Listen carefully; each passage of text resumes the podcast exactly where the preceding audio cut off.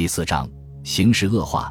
当硝烟慢慢散尽之后，孙百里环顾战场，只见满地的尸体和血迹，伤者痛苦的叫声不绝于耳，简直像到了地狱。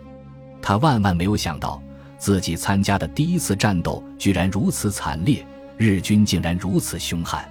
李从文拐着一条腿走过来说道：“营长，不用太难过，这种情形我们见多了。”无论是东征还是北伐，都比这惨烈多了。有时候一次冲锋，整营的人就没了。他的左腿也在肉搏战中被敌人的刺刀捅伤。孙百里自责地说：“可是本来可以少牺牲些弟兄的，如果不是我过于轻敌，出动预备队的话，怎么也不至于这么惨。”李从文安慰道：“没有出动预备队是对的。如果开战第一天就动用预备队，”以后的仗还怎么打？再说第一次和这么强大的敌人作战，都有点大意。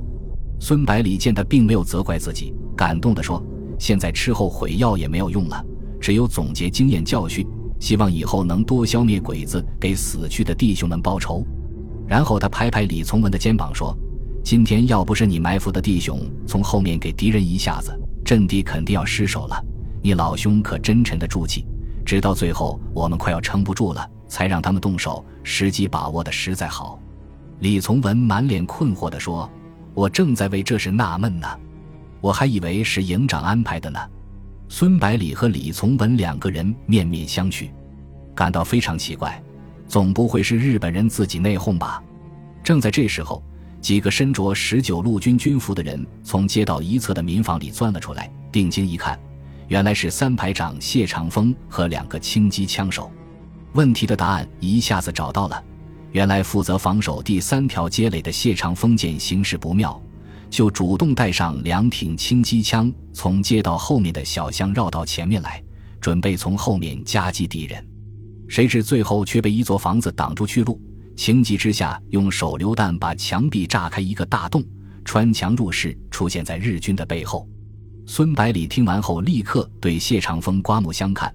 在准备会议上提议用集束手榴弹对付坦克的也是他。此人头脑非常灵活，是个不可多得的人才。于是急忙握住他的手说：“如果没有你们及时增援，别说收复防线，就是第二条防线能不能守住都是个问题。你可立了大功呀！还有，你们炸洞前进的经验值得推广。有了这一招。”鬼子进攻的时候就不敢那么肆无忌惮了。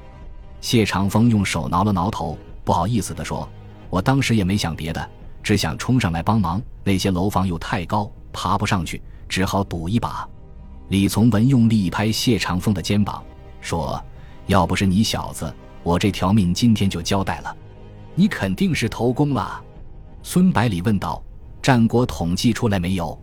李从文回答道：“已经出来了。”我的连差不多被打残了，阵亡三十一，伤二十七人。不过小鬼子的损失更大，死六十四，伤一百人。我们不但打退敌人的进攻，击毁两辆坦克，还缴获了几十支步枪和三挺歪把子轻机枪，怎么算也是小胜一场。孙百里点点头说：“这的确是一场胜仗，只是代价有点高。你们一连先撤下去休整。”换三连上来，走之前派人把那两辆坦克彻底炸毁，做成一个坚固的路障。敌人再想用坦克冲锋就没那么容易了。李从文连忙说：“一连还能战斗，现在就动用预备队，以后怎么办？”谢长风也着急地说：“我们三排在后面没有什么损失，不用撤下去。”孙百里想了想，说：“那就这样，由三排负责防守第一条防线。”李从文和其余两个排撤到第三条街垒，吊手枪班到第二条街垒保护重机枪。等两人离开之后，孙百里立刻带着几名卫兵来到二连的阵地。陈子坚连忙跑过来问：“营长，打得怎么样？弟兄伤亡大不大？小鬼子厉害不厉害？”孙百里没有马上回答他的问题，而是反问道：“你这里情况怎么样？日军有没有什么动静？”陈子坚回答说。对面的日军非常平静，完全没有发动进攻的迹象。孙百里点点头，先扼要的介绍宝山路上的情况。日军从夜里到现在发起两次进攻，还出动了两辆坦克。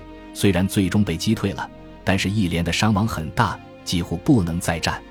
敌人的战斗力非常强，尤其是白刃格斗的技术比我军高出不止一筹，你一定要注意。然后又把战斗的过程详细的叙述一遍，把该注意的地方一一提醒。陈子坚听得非常认真，不时提出一些问题，孙百里耐心的一一解答。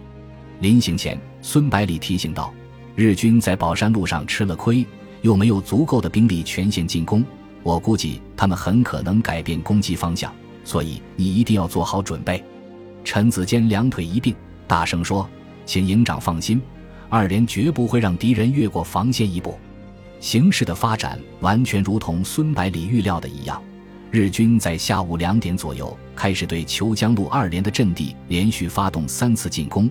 妄图从这里打开突破口，早有准备的守军在陈子坚的指挥下严阵以待，不但在正面阻击敌人，而且不时从高楼上、街道两侧的民房内打击敌人，使日军投鼠忌器，不敢全力进攻。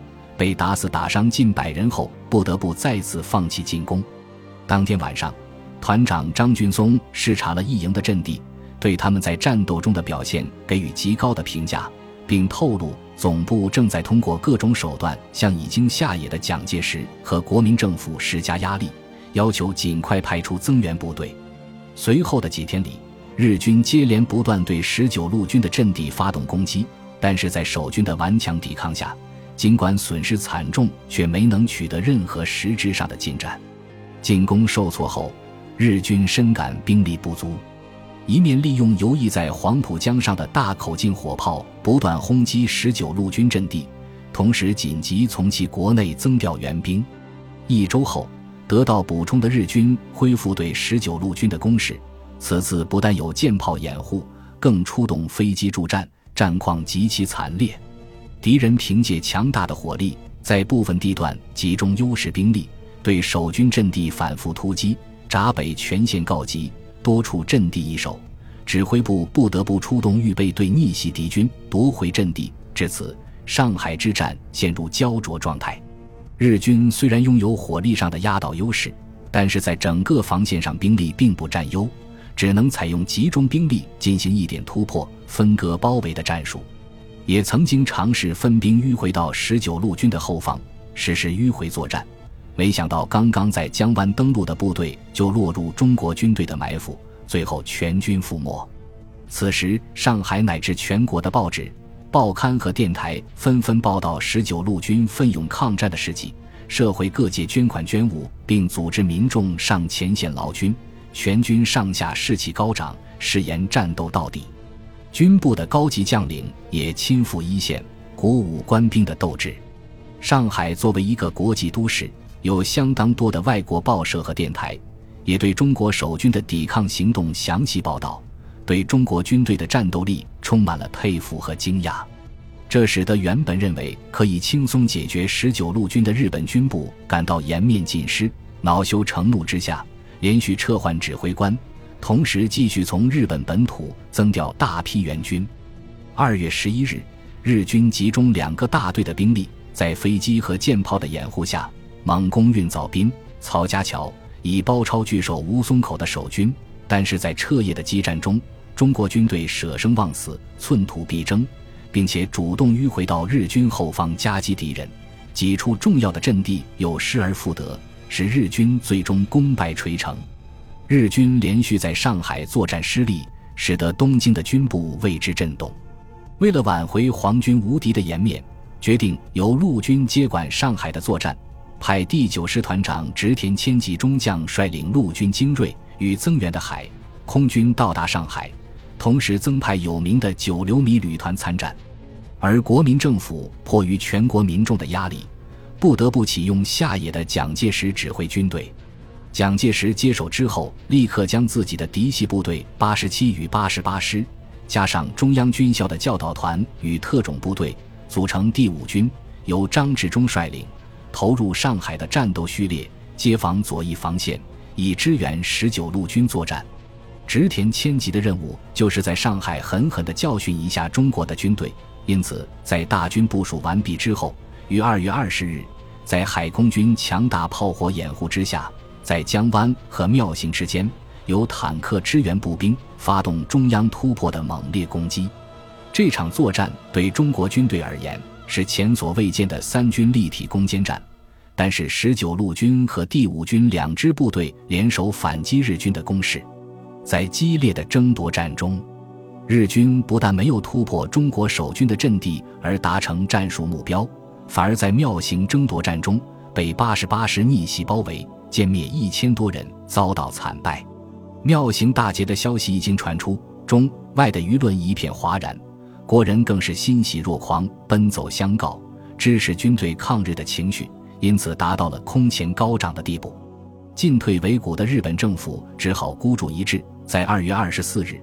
特别派遣前陆军大臣白川义则大将恢复现役，出任新组成的上海派遣军司令官，增派第十一与十四师团以及空军团队加入上海战斗序列。至此，日军在上海的总兵力已超过十万人，而十九路军和第五军加起来也不到五万人，兵力已经处于绝对的劣势，并且完全没有海空火力的支援。